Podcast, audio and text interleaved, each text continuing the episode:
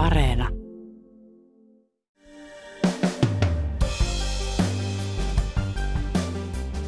Venäjällä on käynnissä suurin aivovuoto sitten Neuvostoliiton hajoamisen. Kevään aikana maasta on paennut erityisesti koulutettuja, hyvin toimeen tulevia nuoria aikuisia. He eivät ole lähteneet etsimään parempaa elämää. He ovat lähteneet, koska kokevat, että eivät voi enää jäädä. Uutispodcastissa Aleksanteri-instituutin tutkija Margarita Zavatskaja avaa vielä julkaisemattoman kyselytutkimuksen ensimmäisiä tuloksia. Ne piirtävät kuvaa uudenlaisesta venäläisestä poliittisesta siirtolaisuudesta. Tänään on keskiviikko, ensimmäinen kesäkuuta. Kuuntelet Ylen uutispodcastia. Minä olen Reetta Rönkä.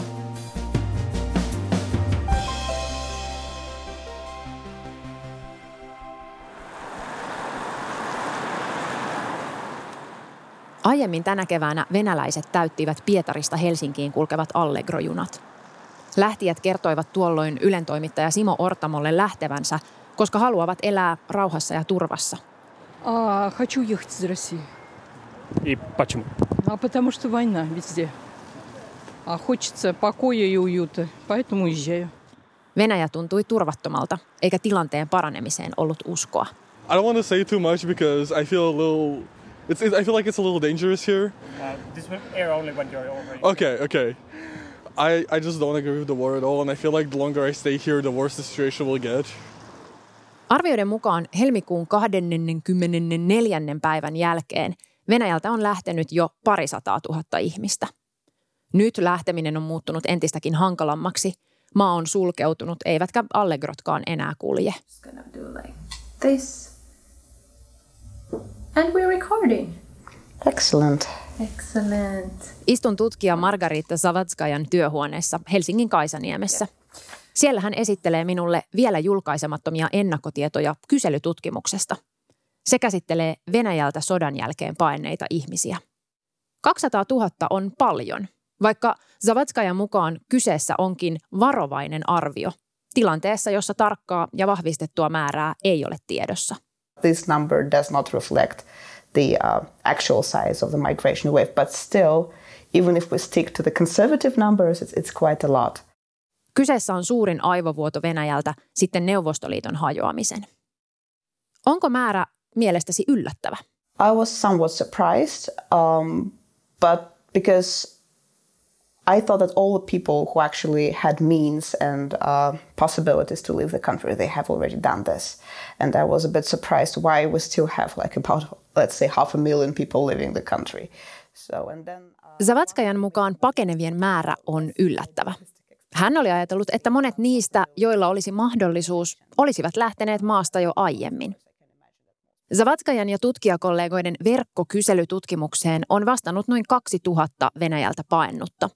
He ovat tällä hetkellä eri puolilla maailmaa, suurin osa Turkissa, Georgiassa ja Armeniassa. Lähtijät ovat poikkeuksellisia siinä mielessä, että he ovat nuoria, koulutettuja ja hyvin toimeen tulevia. He ovat lähteneet suurista kaupungeista, kuten Moskovasta ja Pietarista. Calmly leaving the country, they are fleeing the country because the very pattern how it happened, it resembled the uh, as if refugees are leaving the country. But these people are completely different in terms of their socio-economic background. Most Ukrainians who are there Zavatskajan mukaan tällä hetkellä Ukrainasta sotaa joutuvat pakenemaan monenlaiset ihmiset, mutta Venäjältä pakenevat ovat sosioekonomisesti yhdenmukaisempi joukko. Silti Venäjältäkin nyt lähtevät muistuttavat enemmän pakolaisia kuin tavallisia siirtolaisia. He kokevat pakenevansa jotain suurta vaaraa. Lähtiöiden motiivina ovat poliittiset syyt ennemmin kuin taloudelliset syyt. Tosin Zavatskaja muistuttaa, että nämä eivät myöskään sulje toisiaan pois. So when most of these people they consciously stayed in Russia until the very end, until it was like possible in terms of uh, ethical ethical considerations and, and their own well-being, and now they kind of pushed away and they feel that they are kicked out of the country. Aiemmin Venäjältä on saatettu lähteä paremman tulevaisuuden tai elintason toivossa. Nyt lähdetään, koska ei vaan voida enää jäädä. Pelkona on, että jääminen aiheuttaisi hankaluuksia sodan vastustamisen tai omien mielipiteiden takia. These people, most of them are concerned with this new law that came into force uh, in February, right after the war erupted. It's all about uh, social media and uh, spreading disinformation, fake information about the special military operation, or let's put it bluntly, the war.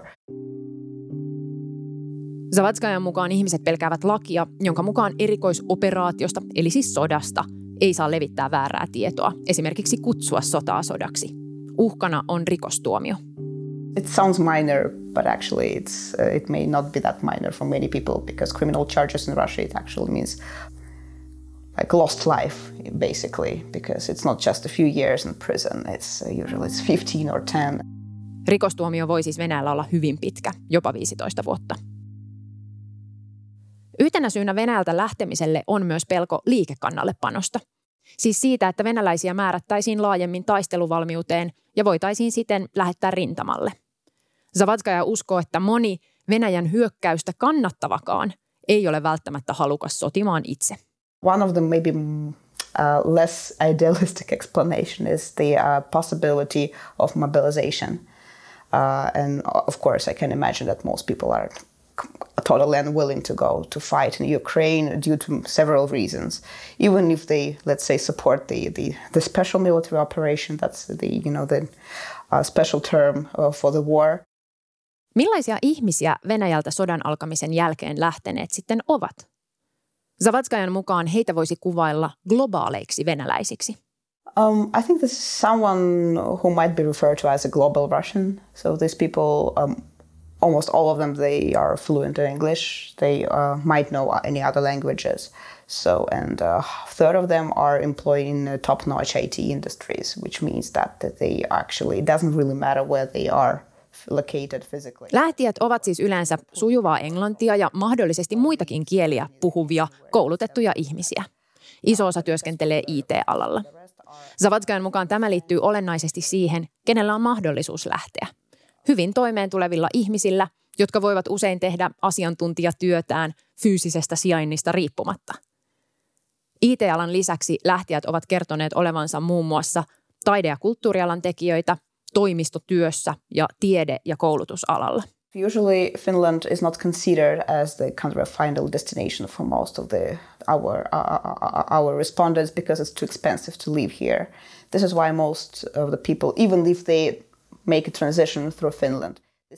Voi kuulostaa ristiriitaiselta, että näillä ihmisillä ei välttämättä ole varaa jäädä esimerkiksi Suomeen.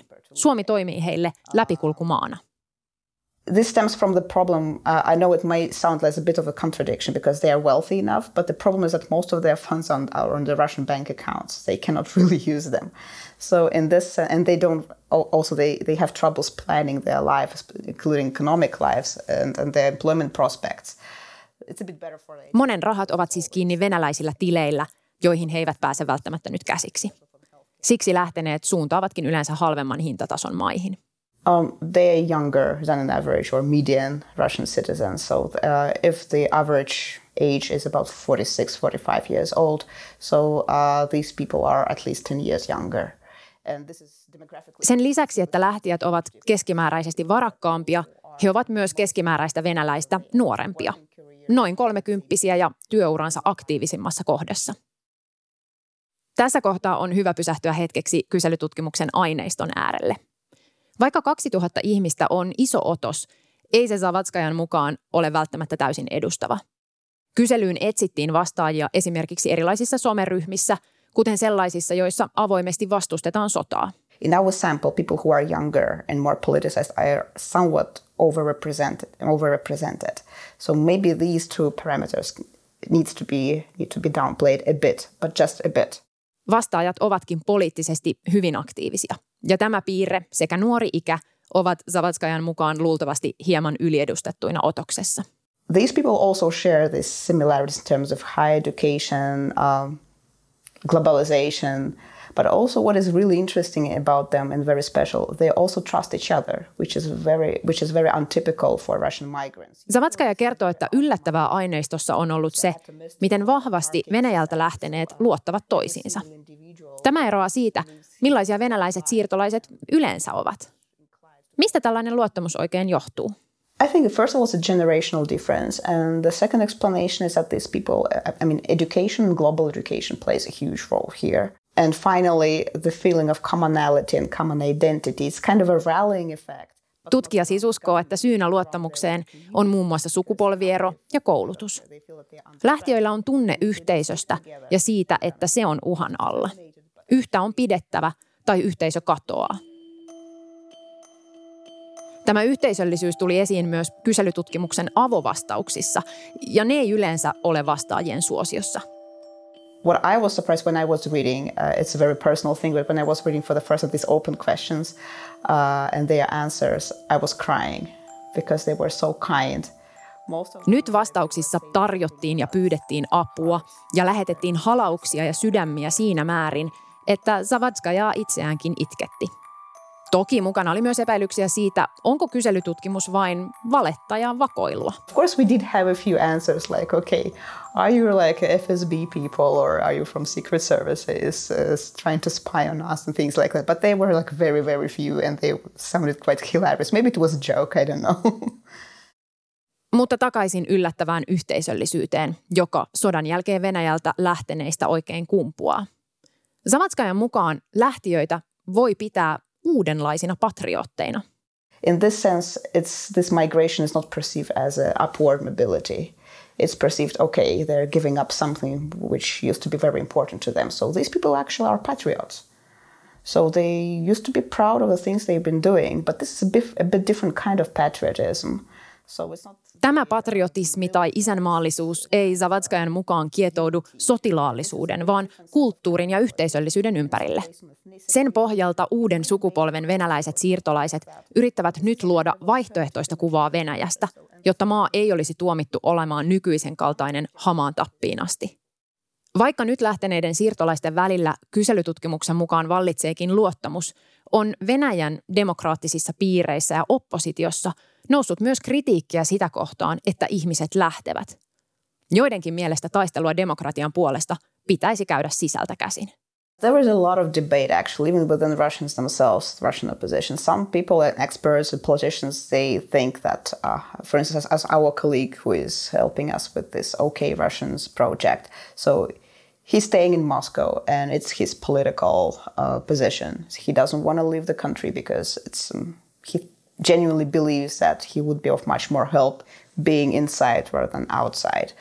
Uh, I think that Zavatskajan mukaan ei kuitenkaan pitäisi vetää rajoja ihmisten väliin, jotka ovat samalla asialla ja myös saman hallinnon uhreja, olivat he sitten fyysisesti Venäjällä tai muualla.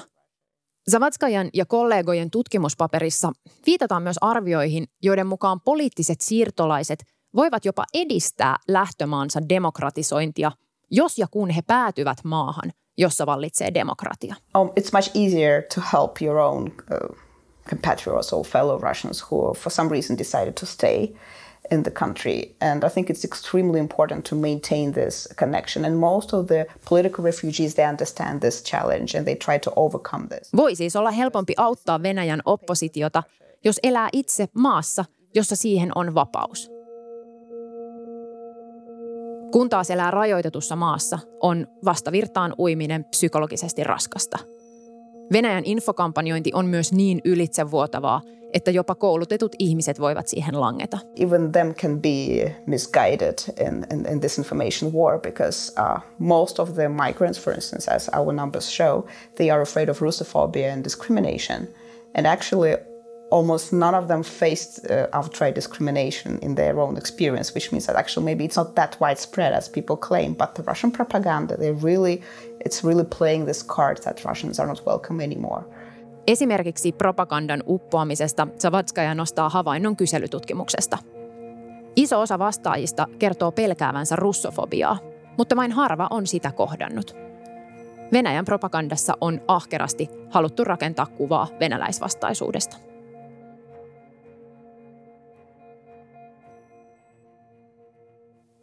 Kuinka ison aukon koulutettujen ja nuorten ihmisten lähtö oikein jättää Venäjälle? It is a big one, and now we already experience. I mean, when I say we, so I mean the Russian labor market already experiences shortage of IT specialists.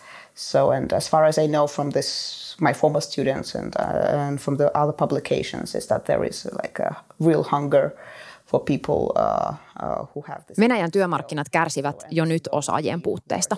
IT-alan jälkeen vaikutus alkaa Savatskajan mukaan näkyä tieteessä ja koulutuksessa.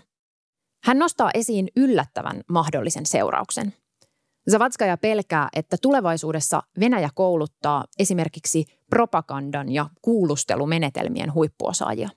What I'm personally really afraid in terms of labor markets and education is that uh, in the new realities, new professions or skills that are not mobile elsewhere, that are not transferable, will become popular. For instance, people who are employed in security services or people who can actually uh, interrogate people in a professional manner. So I just giving you very radical examples, but these skills can be... Zavatskaja korostaa antavansa radikaaleja esimerkkejä. Mutta hänen huolenaan siis on se, että Venäjälle koulutetaan tulevaisuudessa neuvostoajan kaltaisia spesialisteja, joiden taidot ovat hyödyllisiä lähinnä ei-demokraattisissa yhteiskunnissa.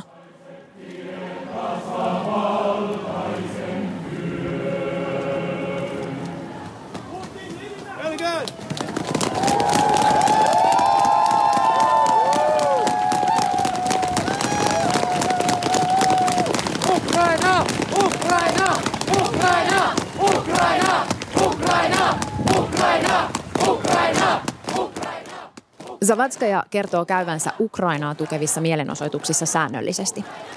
Vaikka hän työskentelee Helsingissä jo viidettä vuotta, yhdessä mielenosoituksessa hän sai itsensä kiinni pohtimasta sitä, voiko hän kiinnittää sinikeltaisen merkin reppuunsa.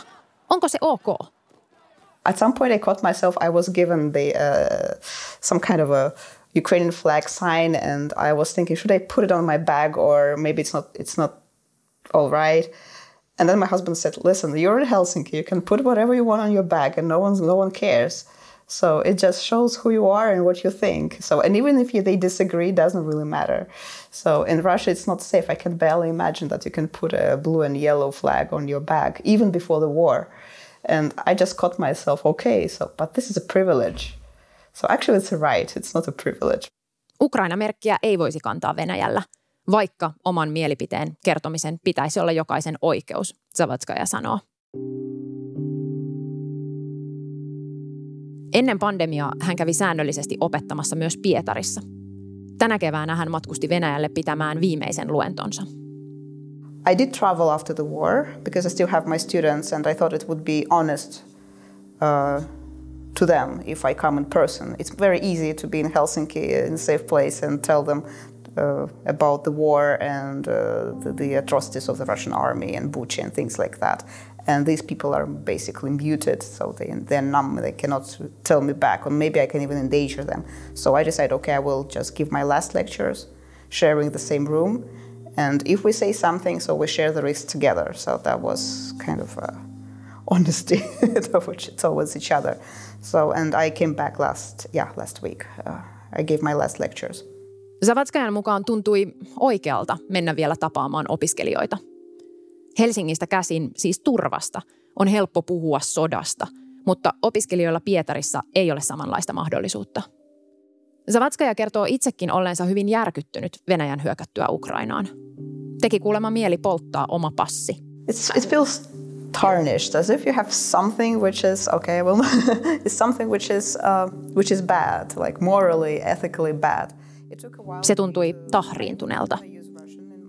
Zavatskaja ei myöskään halunnut hetkeen puhua Venäjää, kunnes ystävä sai hänet järkiinsä.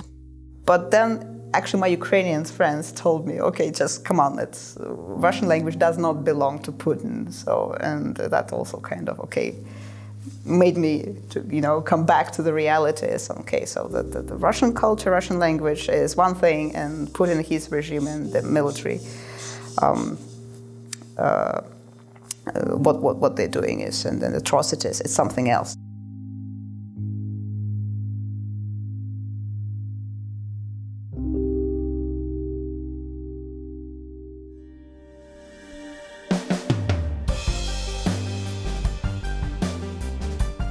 Kiitos kun kuuntelit uutispodcastia.